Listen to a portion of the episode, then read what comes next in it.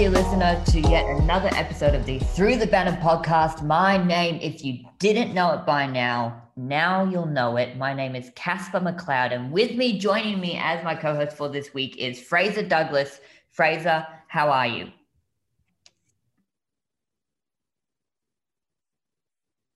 Going well, Casper. We're um look like we're in for another good round this weekend, so can't wait to get stuck in with it. Uh, uh, thanks for having me, mate. Absolute pleasure. Thank you for joining. Now, uh, dear listener, in case you didn't know, basically this podcast split into three sections. Section one, we review the round that's just been. We each give our top two highlights, top two lowlights. We have a little discussion about it. And then in the second part, we discuss the major talking points to come out of the previous round of football. And then in part three, we'll predict the upcoming round of matches. But let's start with round nine. Fraser, I'll start with you. What were your top two highlights of what was a massive round? Highlights for me, I mean, it has to be the Saturday night games. Just both both really good games of footy. The only low, one of the lowlights there, obviously, that they were competing against each other in that time slot. But the comeback from Richmond was um, special, obviously undemanded. We'll um, talk about that a bit more later. But I thought that was a really impressive performance. We saw they were undemanded in the midfield, especially. And uh, Liam Baker really stood up, I thought, and um, helped them get over the line. A few, few uh, iffy free kicks down, or missed free kicks potentially um, down the stretch there that went um, Richmond's way. But yeah, really impressive. And obviously, um, another highlight the Dogs just really like they started. Obviously, they were the form team opening the season, and then I feel like people kind of went off them a bit. Melbourne kind of took that took the spotlight away, and to see them travel um, over to Adelaide and take care of Port, who a few question marks over them, um, to be fair, but um, really impressive performance. They um, they were down both of their um, first string ruckman in English and uh, Stefan Martin, so really um, really strong performance, and uh, they they uh, absolutely dominated them in the uncon- in the uncontested ball. So that was a um, it was that's a tough to do over there in uh, Port. Usually they uh, take a bit of a stranglehold over the um, over the footy. So yeah, I was really impressed by both of those games. Just great game watching. Um, yeah, it was a good Saturday night. Absolutely, totally agree with you there. I'm going to start off by mentioning a team that has been on the low light side of things on this podcast many times so far this season, but finally they have a win. North Melbourne Wow, congratulations, Kangaroo fans. Your team has a win in 2021, broke a 16 game losing streak. Massive congratulations to you. 280 something days since their last victory. Absolutely massive. Congrats to David Noble, first win as a head coach in the AFL. And to do it in the way they did it against Hawthorn in Tasmania, who rarely lose down there. 32 points down, massive third quarter massive second half. Full kudos to you, North Melbourne. You are no longer the worst team in the competition, even though you are still bottom of the ladder. But hey, baby steps, baby steps. Uh, onto the uh, onto the other highlight. I will also mention the dogs. The dogs, by far and away, by far and away, I think, the second most impressive team this weekend First North Melbourne, second the Bulldogs. As you mentioned, power hard to beat in Adelaide. And yet the Dogs did it in the end. You know, it's a good game of football, but in the end, they did it fairly comfortably. And they did it with such finesse and did it with such style. They're the most watchable team in the competition. I want to sign a petition. I want to start a petition to get the dogs on every single Friday night time slot for the rest of the competition and for next year as well because unlike uh, unless they have a massive fall off in quality, drop off in quality, they're not gonna they're not gonna stop being watchable next year. Now, uh, Fraser, just to ask you about your top two lowlights of the weekend.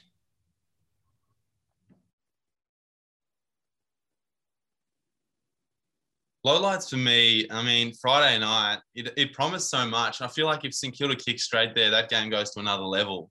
But um, yeah, it was just a tough start for them. I can't remember the exact uh, scoring accuracy in that first quarter. They were like zero, zero seven or something, and it was just like they were they were well on top, and they could have been up by three goals, and it just felt like even when they started to kind of claw their way back into it, which they did to their credit, they hit the front uh, in the third, and um, it just kind of felt like they like the better teams they find a way, and that was Geelong, and um, that was kind of a disappointing one. You felt like St Kilda were just about to get their season. If they win that, you feel like, hang on a minute, they're they're back in the race here for for a top eight spot, but that kind of just sets them back another one.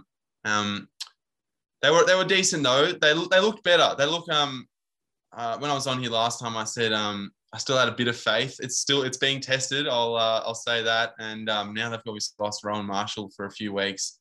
So it's going to be up to Paddy Ryder to um, shoulder that load for a while. So hopefully they can do that because they've got the talent. Just a matter of whether they can do it. And um, against that mounting injury list, my other low light, um, it's it was a it was a good round of footy, but um, it has to be the Suns for me. I mean, they had that they had those two couple of strong wins over the Swans. Swans like Swans at the Sydney Swans are going well. There, that's a good win, and they they pantsed them, and then they knocked off Collingwood, who a few question marks there, obviously. But um, there's a couple of good wins. And it kind of felt like, hang on a minute, the Suns are time to take them a bit more seriously. And then just haven't been able to get going. They blew the game to the Saints and um, probably should have won that. They kind of just choked it away as there's been quite a few close games between those two teams over the last few years. And you feel like if they get that, um, and it, who knows what happens just on the weekend being, but it was a, it was a disappointing in Brisbane, you got to take that they're they're right up there. Brisbane, they're a good team, but at home they just really didn't show. They lost, they lost by seventy points. I mean, you think they're you think they're that you think that was five years ago when they're losing, and it's a it's a Q clash. You got to get up for the Q clash, the the historic Q clash. But um, and now that and then the Suns have have Geelong down at um down at Geelong this weekend, so that's that's that could get ugly. Agree with you there, Fraser. I'm also going to mention the Suns as one of my low lights. Do you remember back when the Q clashes used to be close? I remember 2018, especially that year. The two clashes, one was decided by a goal, the other one was decided by five points. Split them. Suns won the first one, Lions won the second one. We had that great kind of tussle between Dayne Zorko and Touk Miller. You know, there's big controversy about Dayne Zorko's behavior, you know, whether it's poor sportsmanship. It was great. It brought a lot to the rivalry. Since then, the Lions, 49 point winners, 91 point winners, 49 point winners, 73 point winners, the most recent margin. And it feels like the oxygen has just been sucked out of that rivalry in Queensland. And I really thought that the last couple of years, when the Suns have, have shown promising signs early last year and at stages this year, that they could, you know, once again challenge Brisbane. We know how good Brisbane have been the last couple of seasons, and Gold Coast just haven't been up for it. Honestly, it's just been so disappointing. Number one, Suns. Number two, Carlton. Yet again, failed to beat a team above them on the ladder, which you need to do in order to play finals football. And once again, they played two to three pretty good quarters against Melbourne but it was just one quarter, quarter and a half lapse where they just conceded a bunch of goals, margin ballooned out past five goals or so, and ended up losing fairly comfortably in the end. First quarter was even. Deeds only kicked their fourth goal, fourth, four goals to Melbourne, three goals to Carlton. Melbourne only got that little lead over the Blues in the final 10 seconds of that quarter. Goal to, I believe it was McDonald. And then the second and third quarters, Melbourne just ballooned it out. I don't know what it is about Carlton and their inability to play four quarters of football, but the last week, if you also consider David Teague's press conference about uh, Crippen's back, has been absolutely a terrible week of football for the Carlton Football Club.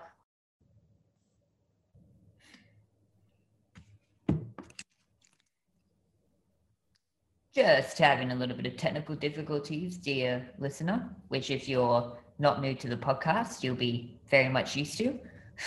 okay, I'll come back now.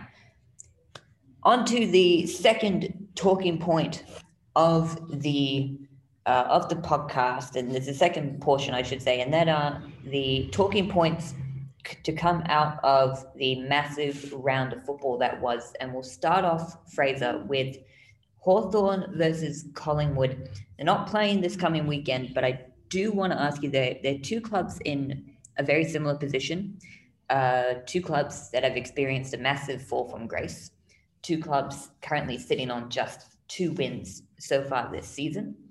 And two clubs that have questions about their coaches going forward.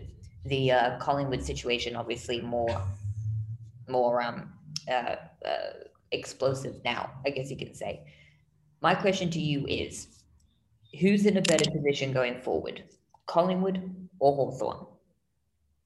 Well, it's a good question. I mean, both of, uh, I don't know if Hawthorn's under delivered this year, if you know what I mean. But um, I think I think most saw them down that bottom end of the ladder. But it's Collingwood definitely has um, had a lot of off-field stuff. Even that the presidency and the board and the election stuff that's still going on now. I remember we were talking about that last time I was on. That was about a month ago. So who knows? They'll probably end up having an emergency meeting. And I mean, it's just a bit of a shambles at Collingwood at the moment. I mean, it's a tough one. Hawthorn obviously losing to North, and people thought North wouldn't win a game for the year. So not a great week to be a Hawthorn uh, player or supporter.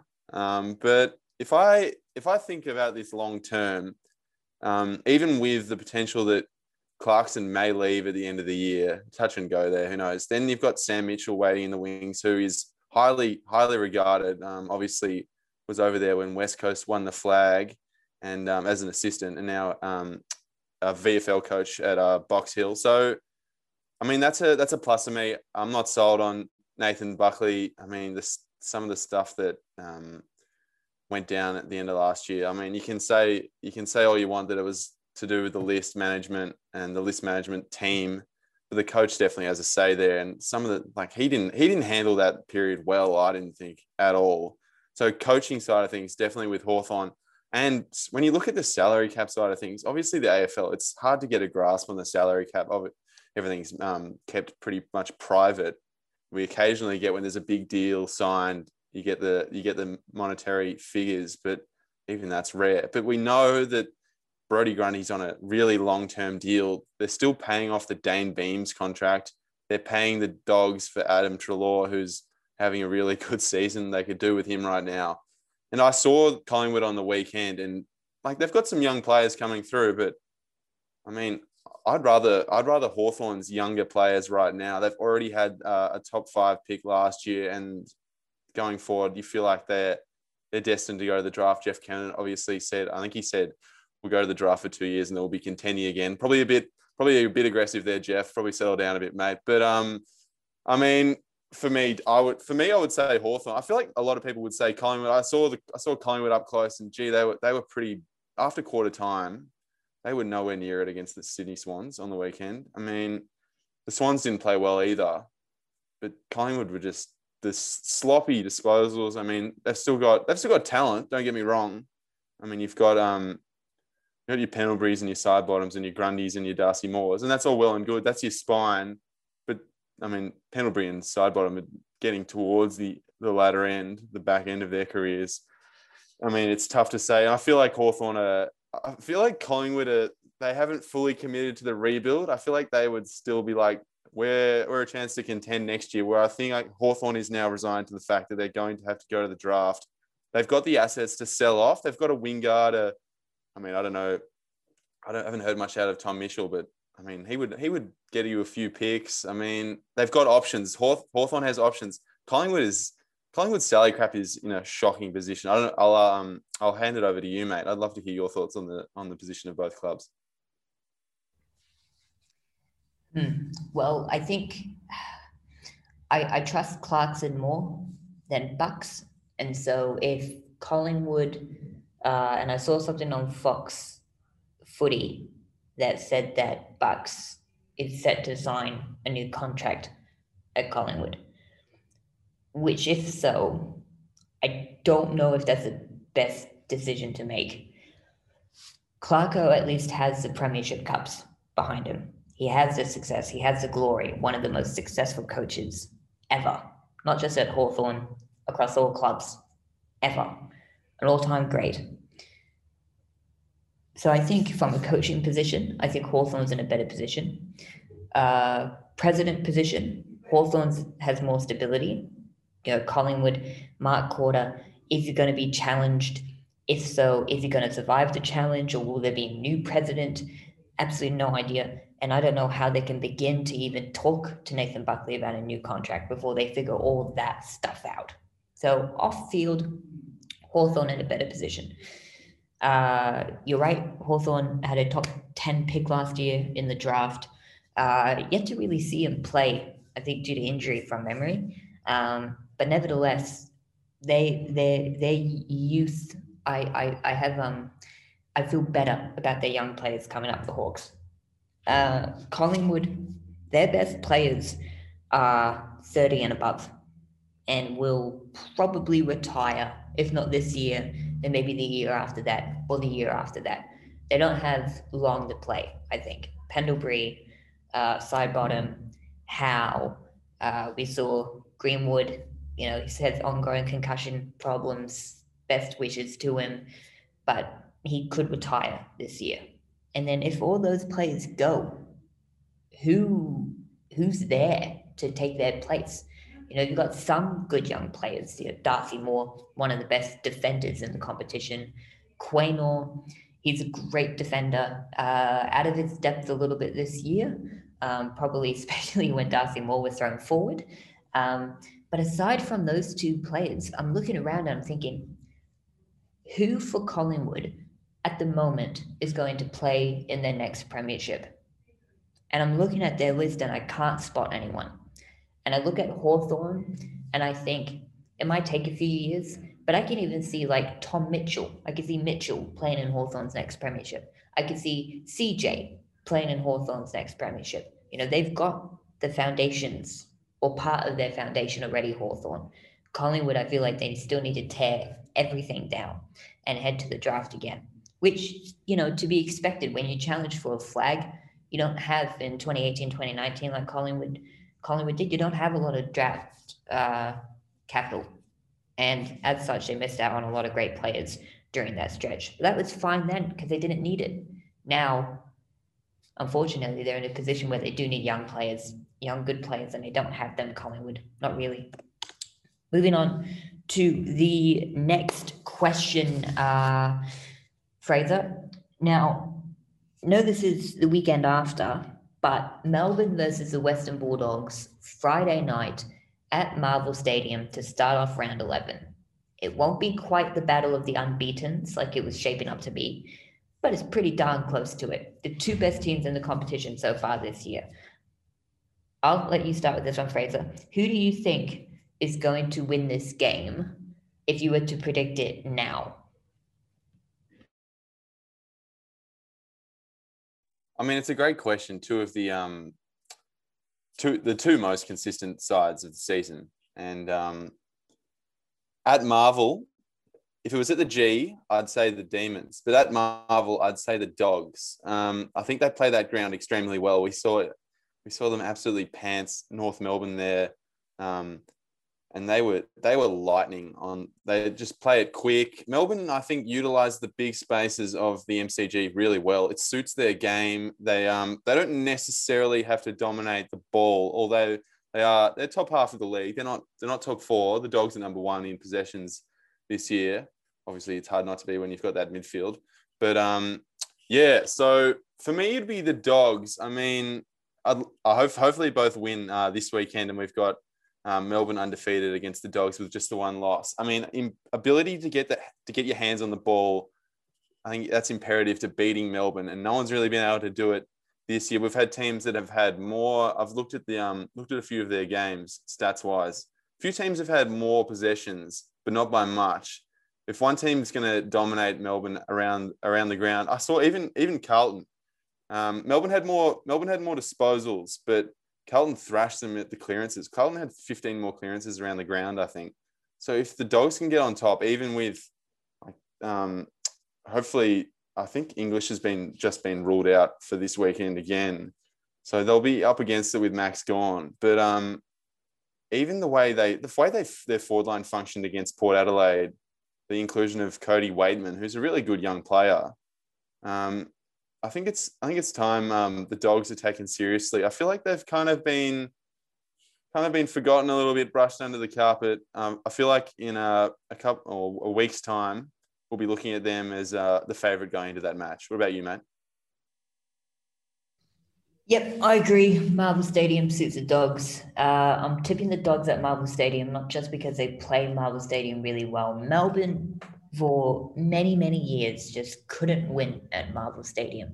I remember Melbourne supporters on social media always used to dread playing games at Marvel Stadium. They always used to plead to the fixture gods, please do not do not schedule us for a home game at Marvel Stadium. We can't do it. From like 2007 until 2015 they couldn't win a game at Marvel Stadium. The D's, it was incredible. Uh, that has rectified itself. Uh, but the reason why I'm still going with the dogs over the demons is because of how much the dogs have played at Marvel Stadium already this year and how much practice they've had there. Melbourne has had one game at Marvel Stadium so far, and that was all the way back in round two. I barely remember round two. That's how long ago it was. And so for me, I look at the dogs play the ground better. Uh, I believe I haven't looked at the stats, but I'm I believe just you know watching them they they they can score more efficiently than Melbourne. They can score more prolifically than Melbourne. Uh, and I think Melbourne's defense is going to be even if Tim English doesn't play. Um, I think Melbourne's defense is going to be put to the test and Steven May, Jake Lever, Max Gawn going back there, they're going to have their work cut out for them. It should be the game of the year, and I am so excited for it. If it was at the MCG, I would tip Melbourne, but it's at Marvel Stadium. Therefore, I am going to tip the Dogs. Now, on to the next question there, Fraser. Uh, should West Coast now be considered a real top four threat this year. They had their pants pulled down by Geelong. And since then, they've been going along pretty nicely. The Eagles, they've even won a game interstate, which is absolutely massive. Although, if it's all right, I'll start off with this one. Uh, yes, it's true. They've won three games in a row fairly comfortably. But who have they played? They've played the Crows, who haven't won a game since round four and were the worst team last year. They beat Hawthorn, which, yes, it was interstate, but again, they're the worst team in the competition currently as it stands. And they played Fremantle, who seem to be allergic to the whole concept of winning and competing in Western derbies. And so for me, I look at West Coast form, and yes, I know they have injuries. I know they have injuries, and I know the margins, especially in that Derby game, was what have, have been massive. But I look at them just thinking, I'm not ready to call them a top four threat just yet. They don't really have. They they play the Giants this weekend. They play the Bombers in Perth, and then they play Carlton at the MCG. I don't think that's a, I don't think that's a real challenge for them just yet. The stretch after that, they have the bye round 13 they play the Tigers and the Dogs back to back weeks in Perth, and then they play the Swans in Sydney. I can't remember the last time the Eagles beat the Swans in Sydney. It may be all the way back in 2007. Maybe. So 2007, last time that they beat the Swans in Sydney, they play the best team of the last four years at home, and they play the second best team in the competition also at home. That three week stretch will prove whether or not the Eagles really deserve the double chance uh, threat status. How about you, Fraser? I mean, it's a good question. Um, their their best is their best is top four. We know that, but their worst, which we saw, we also saw against Geelong, shocking. I mean, that game was horrendous. They couldn't get their hands anywhere near the ball, and um, I mean, they're just better than they're simply better than that. Like uh, they've won, they won a flag, and um, power to them. But you feel like their list. I mean, this is a really, really good list. This is one of the better lists I've seen in my time watching football. And one flag. I mean, I mean, one flag. I mean, you've done well, but I feel like two flags is almost where they should be. Like, I mean, Nick Naitanui, he hasn't won a flag. Like, that's there should be motivation for him and Gaff and the rest of the team to try and get one. I mean, they've they're a great team at bringing um, recycled players. Alex Witherden's slotted in seamlessly down back. he'll replace Shannon Hurn.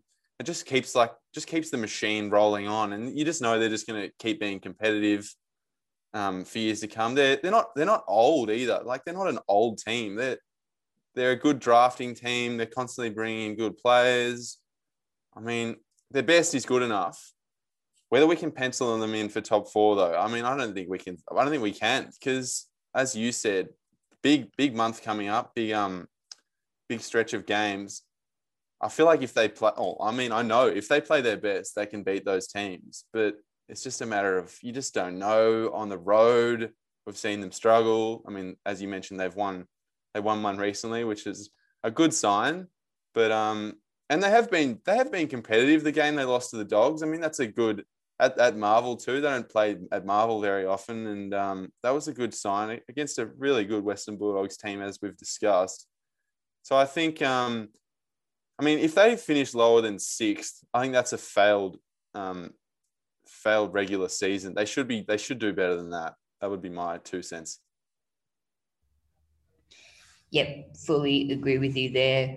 Uh, Fraser should be interesting as well if they fail to get the double chance. Be three years in a row since the Premiership in 2018 that they have failed to uh, finish in the regular season anything higher than fifth, which, given their list, is a massive fail. And after 2019, they brought in Tim Kelly, and he was supposed to be you know, the savior of the West He was supposed to take them back to the Premiership. And it just hasn't happened yet. And their good players are getting injured. Their good players are getting old. You wonder how long they have left. Some players like Kennedy and Darling. Speaking of Darling, just have to mention this for a second. What the hell was he thinking? That third goal or fourth goal, whatever it was, why would you play on? Why why would you do that? You're straight out in front. You like the luckiest nutmeg in the world the luckiest nutmeg in the world. If he missed that, forget the drop mark in the 2015 grand final. That will be the most embarrassing, it would have been the most embarrassing moment of his career, without a doubt. Thankfully for him, he kicked it. Oh, my God. I can't believe it. Still can't believe it. Anyways, moving on to the final talking point of the weekend, if I can just recall what it was. Uh, yes, that's it goal kicking accuracy. I noticed, Fraser, looking at the statistics, looking at the score line of the past weekend of matches, a lot of teams missing a lot of goals. Obviously, St Kilda being the main one, 517. But the next day, you had both the Swans and Collingwood kicking uh, less than 50% goal kicking accuracy. The Swans kicking 10 12, which is okay. Collingwood kicking 5 12, 1 10 after quarter time. Uh, the the Suns kicking seven goals, nine. Uh, you had Fremantle 8 13, Melbourne kicking 13 16. I, I look and I've gone back through the earlier rounds. There are so many other examples, and it's not just one player or one team, but I do want to mention one team in particular and one player in particular Nat Fyfe and the Fremantle Dockers. 216 5. I still think he's one of the best players in the competition. He could be miles ahead of everyone else if he could just straighten up. And the AFL, they put together a compilation of his behinds so far this year. And it's just, it's, it's mind boggling. And now I think it's starting to impact the rest of the team as well. 8 13 they get together, Essendon, even though they were, as even as an Essendon supporter, I can admit Fremantle were by far and away the best team of uh, of that game they kicked one goal four in that final quarter. One goal four in a close game. That is devastating. According to AFL.com.au, Fremantle is ranked sixth in the AFL for shots on goal this year, but dead last for goal kicking accuracy. Just 40.3% conversion rate. Absolute shocking. But like I said, it's not just Fremantle and it's not just Fyfe. Fraser, do you think that there is a goal kicking problem, goal kicking accuracy problem in the AFL? When you sent me this question, I um as anyone would immediately hark back to the Friday night. I mean, it's hard to forget those misses by St Kilda. They just completely got the yips. I mean, it was it was t- it was tough viewing for the fans, let alone the St Kilda supporters. But I mean, like you, I um had a look at um some of the sco- like the scoring accuracy and that game you mentioned with Essendon and um, Freo. It felt definitely agree with you that um I don't know if Essendon was the better team on the day, but there Essendon's developed a bit of a knack for being able to put them through the big sticks. I mean, I think it was 56% scoring accuracy to about 38 for the Dockers. I mean, that's the difference right there, and that's a good that's a good sign for Essendon fans going forward. That I mean, that's what you want as a fan. You want you want your team to take their. You don't want to watch your team blow their chances every week. If Essendon's able to do that, they'll be um they'll trouble a lot of teams um down the stretch in this season. So whether there's a problem, I mean, I yeah, as I said, I had a look through. I feel like the better teams are able to find find the scorer, um, and um, yeah, it's it's a it's a tough one because we have this conversation every year, and um, there's always there's always going to be weeks where in front of the big sticks players and the high profile players like your Nat Fyfe, although it's been going on for a bit of a while with Fyfe now, but Ben Ben King um, struggling in front of goal and really the whole St Kilda team actually.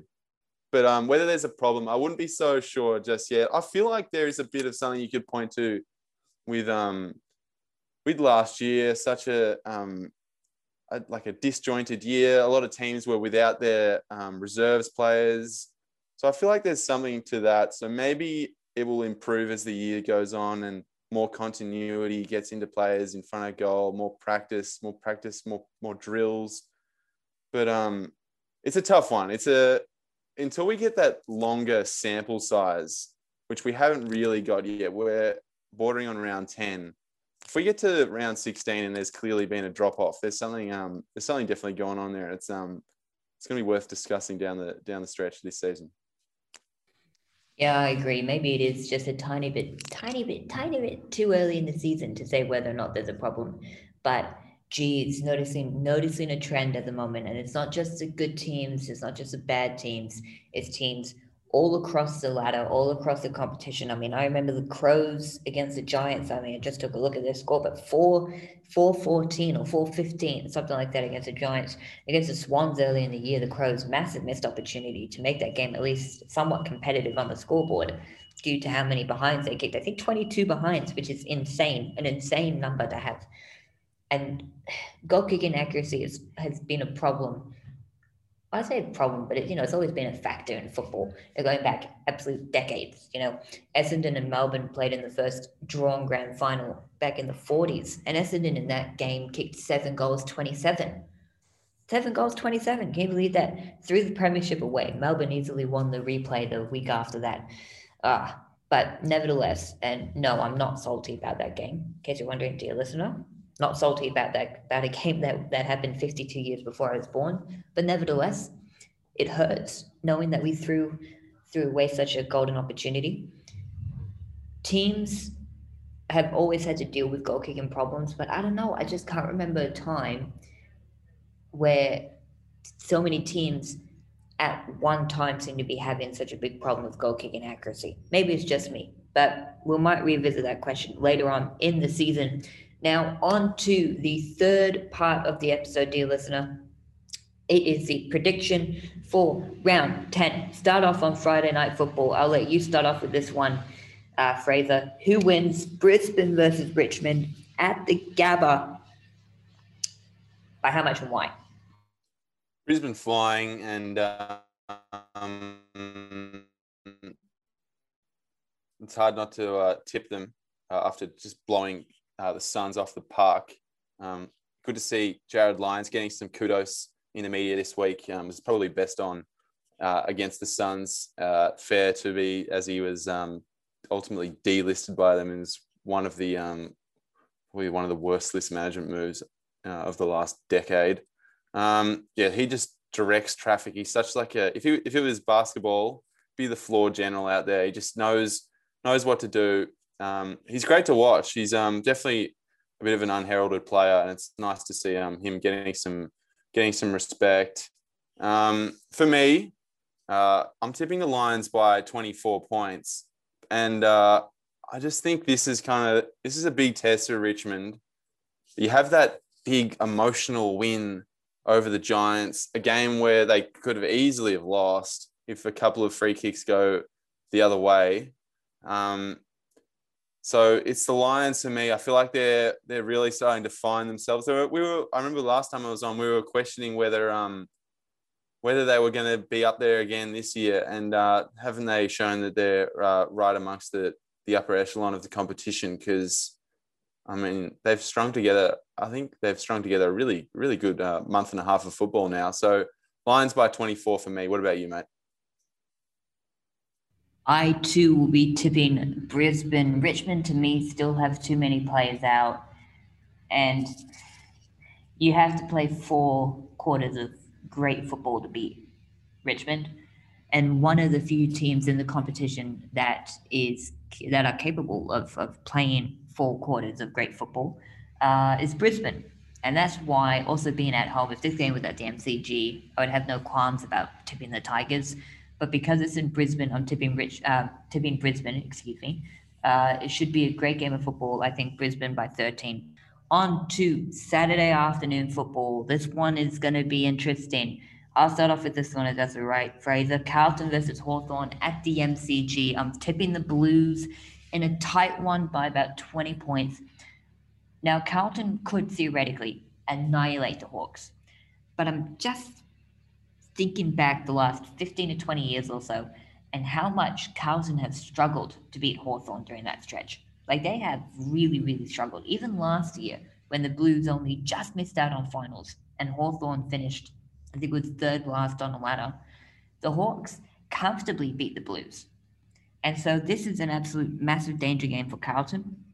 But one thing that Carlton have proven that they can do this year is beat the teams that are worse than them. They beat the Bombers. They beat the Dockers. They beat the Suns. They'll beat the Hawks. But it could be a sneaky good game. Agree with you, mate. Um, danger game. Don't think the Blues will blow them away. I saw Hawthorn seem to play the G okay. And um, you feel like they'll they'll bounce back after what was a tough weekend for them last week, losing to the um, previously winless North Melbourne so uh, I've tipped the uh, I've tipped the Blues by thirty. Um, obviously, a bit going on there as well. We've had the Teague um, press conference thing, um, apologising, saying this is worst press conference of the season. Crip, the issue with Cripps is back. Carlton played okay against Melbourne, but Melbourne were just like they're just the, a better team. As I mentioned earlier, Carlton had 15 more clearances around the ground, which is against Max Gawn. That's no easy feat and um, they've had 14 more tackles inside 50. So their pressure, I feel like their forward line's functioning okay. You've got McKay up there, who's um, really stamped himself as one of the um, better forwards in the competition um, this season, which has been a, a nice surprise for Blues fans. Um, but their their their inside 50 efficiency is a worry, and that's coming from their their ball users in the midfield. So I've seen a bit a bit made about Cripps's disposal efficiency they just need to tidy a bit up coming through there and hitting targets. Their, their forward line's not bad. It's not the worst forward line in the competition. If they can get it in there, hit their targets, make the most of, of their opportunities, this game can get could get ugly for Hawthorn. But I've um, I'm taking the, I'm tipping the Blues by 30 in this one. Uh, may accidentally hear my neighbors in the background. Uh, that's right. I'm tipping the I already told you what I'm tipping. Right, I went first. Don't know what I'm thinking. Right, moving on to the next one. Fraser, Geelong versus Gold Coast down in Geelong. As I mentioned earlier, could get ugly for the Suns. They were nowhere near it um, against the Lions, and Geelong. They just seem to. They're just one of those teams. They just find a way to win. Um, could have easily lost that game against St Kilda. I mean, we saw that that Bradley Close banana from the boundary to kind of put the dagger in the hearts of the St Kilda fans. That was a great moment on Friday night, and uh, didn't make up for the shocking kicking, but it was a bit of a highlight, and um, it was nice to see. It's always good when we have a, a good start to the weekend, and hopefully we get that this weekend with the Lions and the Tigers. I did want to raise um, a player I do hear a bit. Um, Mitch Duncan is the most underrated player in the competition. I would say, how about Cam Guthrie? Because he's um he's had a blinder of a year. I think in his last seven, he's had 30 plus, and I would definitely mark him down as a bit of a smoky for the Brownlow. I feel like he's been their best player, most consistent player for the season. So keep an eye on Guthrie. I'm not sure what he what he's paying for the Brownlow, but might be worth having a couple of dollars on. Might be a free agent too, although I might be um, making that up, but I'm pretty sure that Cam Guthrie is a free agent at the end of this season. And if he is, Geelong, throw the book at him Gotta gotta sign him up. Got to sign him up. Could be potentially their next captain, Geelong. He is that good of a player. Uh, I'm tipping the Cats to win fairly comfortably. Gold Coast, really disappointing last week. Uh, they're not going to beat Geelong and Geelong. I mean, that being, I've just said that, so they're probably going to, but they're not going to do it. Geelong's going to win by about seven goals. Going to be easy. On to the Crows versus Melbourne at the Adelaide Oval. I'm tipping Melbourne about to say Adelaide. I'm tipping Melbourne to win this one by 20 points. Could be a danger game. The Crows have had a terrible five weeks. The D's have had an awesome nine weeks. Uh, if they head into this with the mindset that they are going to win this automatically, then I think the Crows are going to win. But there's just something about Melbourne that tells me that they're not going to do that. They're too mature to do that this year, Melbourne, which is why they're going to win this game and win this game comfortably in the end. Agree, mate. Uh, I've got Melbourne by five. I thought Adelaide tried hard against West Coast. They could have dropped their head. West Coast took control early, and to only lose by, I mean, I think they lost by 30 in the end. And I thought that was a pretty good effort. West Coast, really hard to beat over there. Um, Rory Laird was a standout, 36 and a goal yeah, as I mentioned, easy, easy to drop your head. So I feel like coming back home, they've had a few weeks. They had a couple weeks there when they were clearly off the pace, and to be able to um, show a bit of fight um, against the Eagles in Perth was a good sign for a, for a young team, and they've got a lot of talent coming through. So good signs for Crows supporters. But um, Melbourne by five goals for me. Yep, should be yet another easy win for the Demons. This game could be potentially interesting. It's the Dogs versus the Saints at Marvel Stadium. Fraser, I'll let you go with this one. Can the Dogs continue their good form? I think they can. Um, they've shown they can play Marvel really well, and obviously a really impressive win um, over Port. Um, they showed their top tier and made Port look almost second rate. Port was still okay. It's good even, but um, dogs are the dogs are a, a step above. Um, they had 47 more uncontested possessions. Just looked like the better team, which is hard to do at Adelaide Oval. Um, Port play that ground really well.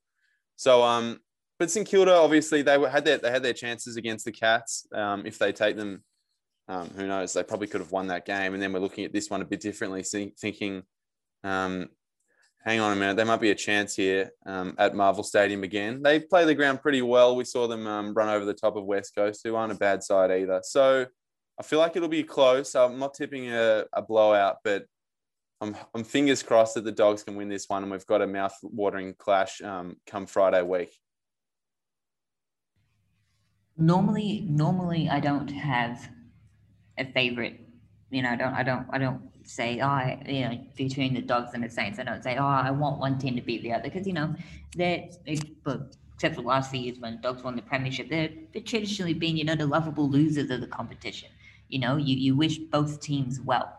But that being said, I totally agree with you. I hope the dogs win, and I hope the dogs win well because it sets up a monster, monster Friday night clash in round 11 and I think they are going to do it. They're going to win pretty comfortably. I'm tipping them by about six goals.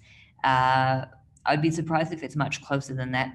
I think that the Dogs just play Marvel Stadium too well. If it was anywhere else, I would say the Saints will probably make it close. But the Dogs, they're just such a great team, and they have such a solid home ground advantage. I don't think anyone's going to beat them at Marvel Stadium this year. Truthfully, I don't think anyone's going to do it uh, least of all the Saints, who I still don't have faith in, to be honest with you, uh, especially if they can't kick straight. Tipping the Dogs to win pretty easily. On to Saturday night. Now, the Dockers versus the Swans in Perth at Optus Stadium. Fremantle have had, uh, they're on a two game winning streak against the Swans.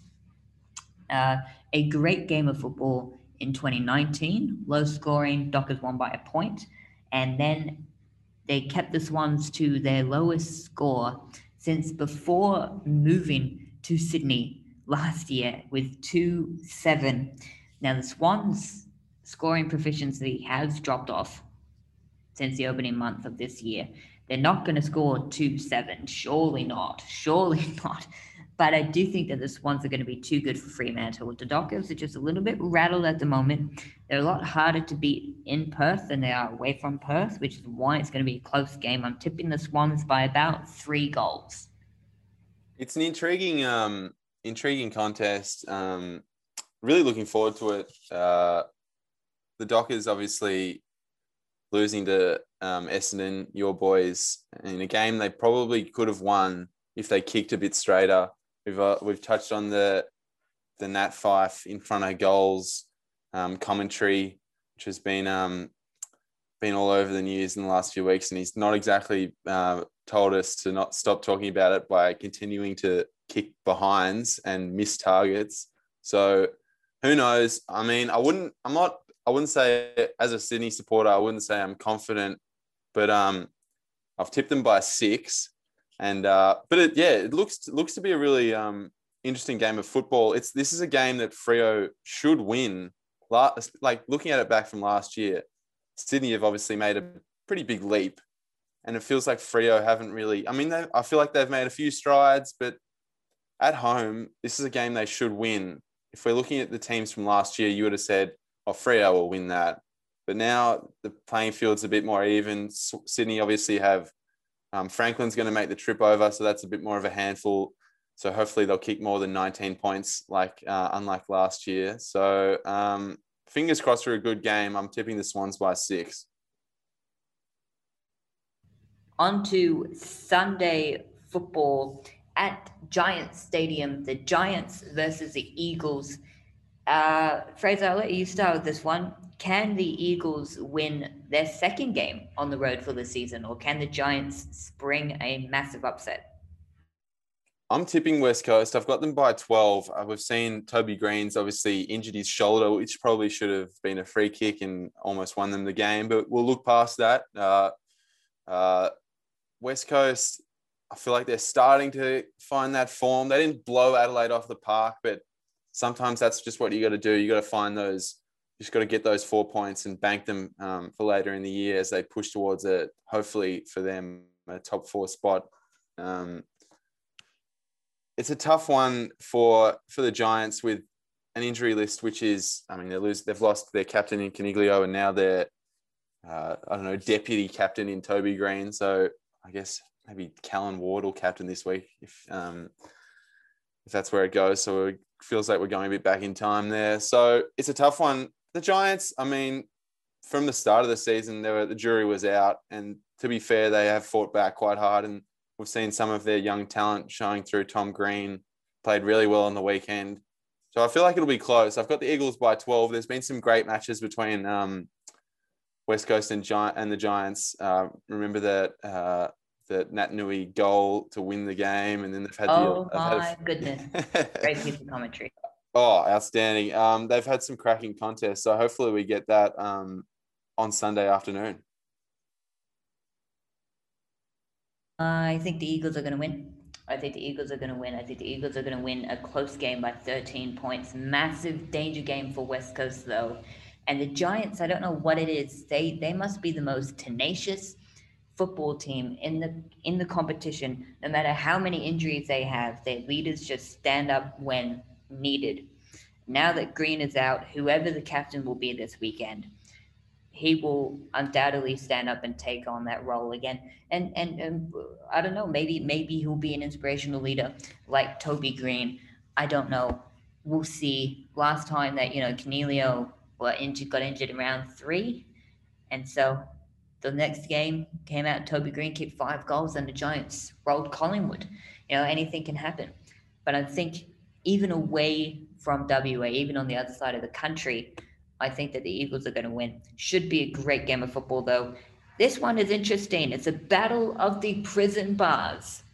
Heard so much about this off field, and now these two teams are playing against each other. Collingwood versus Port Adelaide could be one of the most bizarre football rivalries ever. I think this game at the MCG, even though it's in Melbourne, I think Port Adelaide's going to win. They should win by about four or five goals, Port. Uh, could it be a danger game for them? Not really, just because I look at Collingwood and I just see no spark there. You know, you need to kick a high score to beat Port Adelaide, and Collingwood can't kick a high score. And they need to, you know, you need to defend well to beat Port Adelaide, and Collingwood can't defend. Because of those two factors, I think Port's going to win comfortably. Agreeing with you, mate. I think Port will have the power to win this weekend, and uh, hopefully we uh, see a bit of prison bar action after the game. I'm sure that'll go down well. But um, yeah, I've got Port by five goals, like yourself, and um, it could get if Collingwood play if they don't turn up like after quarter time when Sydney got the ball on their got the game on their terms, Collingwood dish that up again. This could be this could be disastrous. I feel like Port will get up after losing to the Dogs. They've had a there'll be a bit of uh, pressure on them from the South Australian media media during the week.